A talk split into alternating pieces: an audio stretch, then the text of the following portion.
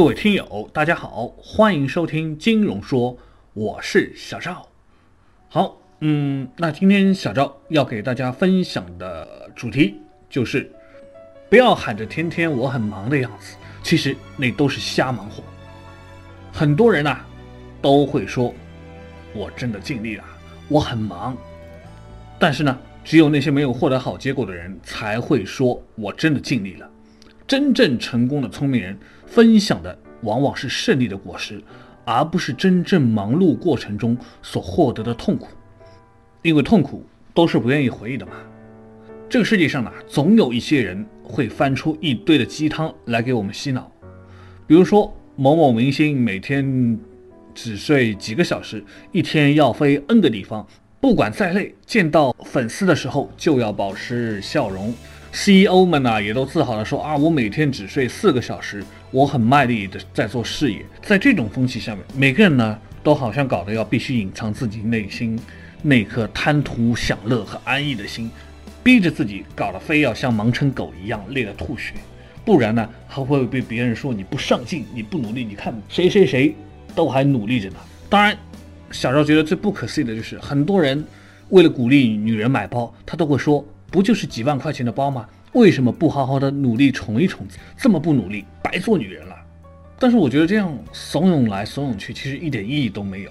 难道非要说大家都加班到十二点，你偏偏五六点就回家了，你就是很罪过的吗？大家凌晨两点钟都在发邮件，然后你又怎么可以睡觉呢？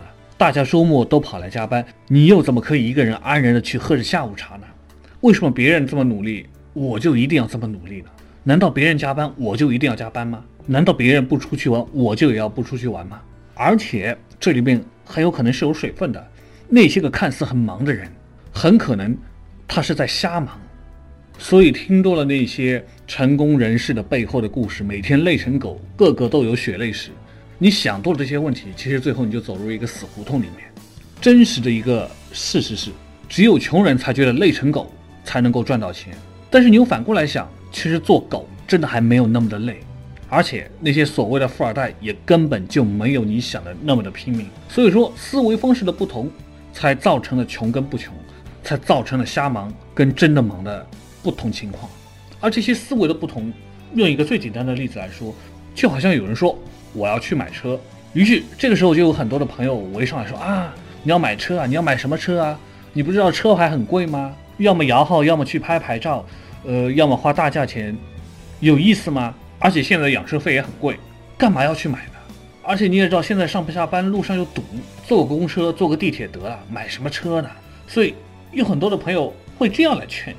但是如果你问一些经济条件比较好、稍微有点钱的人，他可能会跟你说，车当然是要买的，因为有车很方便，你的活动范围将可以变大很多，随之而来，你的机会也会变大。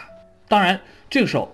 肯定就会有人出来说：“哎呀，这都是有钱人，所以说买个车对他来说没有关系，这点钱根本就不算什么。”但是如果你又仔细想，对于未来的自己和对于未来的各种机会和成长，一个车的钱也不算一个什么大事情。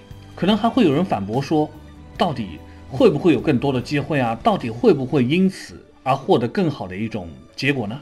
对于总是用这样的一个疑问去想问题的人。那小赵，我也只能说，如果不卖出去，你也就永远看不到机会。因为很多的东西，只有在你到了那个时候，你才会发现它的风景跟它的美好。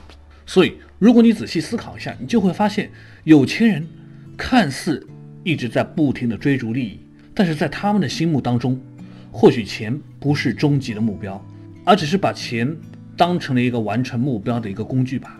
所以说呢，赚钱。是为了花钱，花钱呢是为了让自己更能够节省精力，更有效率的去做事，发现和获得更多的机会，然后就能够赚更多的钱，获得更多的资源。而那些看起来很忙的人，或者说总是在瞎忙的人，却总想着直接可以用时间去换金钱。而有智慧能赚得到钱的人，他却会把忙碌的这一层表皮所剥开，发现了交换这样一个新的思维。这或许就是人和人的不同。好了，今天的节目还没有结束哦。小赵最后给大家说一个经济学原理。这个原理如果用大白话来说，就是人们对比例的感知往往比对价值本身的感知更加的敏感。什么意思？当然得先说个案例嘛，然后大家就懂了。与一千块钱的一个高压锅送一百块钱的一个碗的方式相比，加一元钱换购一百块钱的碗的方式更容易打动消费者。大家都想一想啊，你们平时是不是都是这样子的？很喜欢去搞加一点点钱换购。第二个例子啊，两百块钱的一根四级内存条，如果单买的话呢，可能性其实不大，但是附加在电脑上的话。四级的内存条的电脑，我们说要四千八百八 GB 内存的电脑，只要五千块钱，所以电脑的性能可能就因为这四个级的差距提升了很多。而这样的提升，只要多加两百块钱，你作为消费者，你是不是觉得非常的划算？你平时到店里面去看的时候，很多的商家都会说啊，这东西打八折，这东西。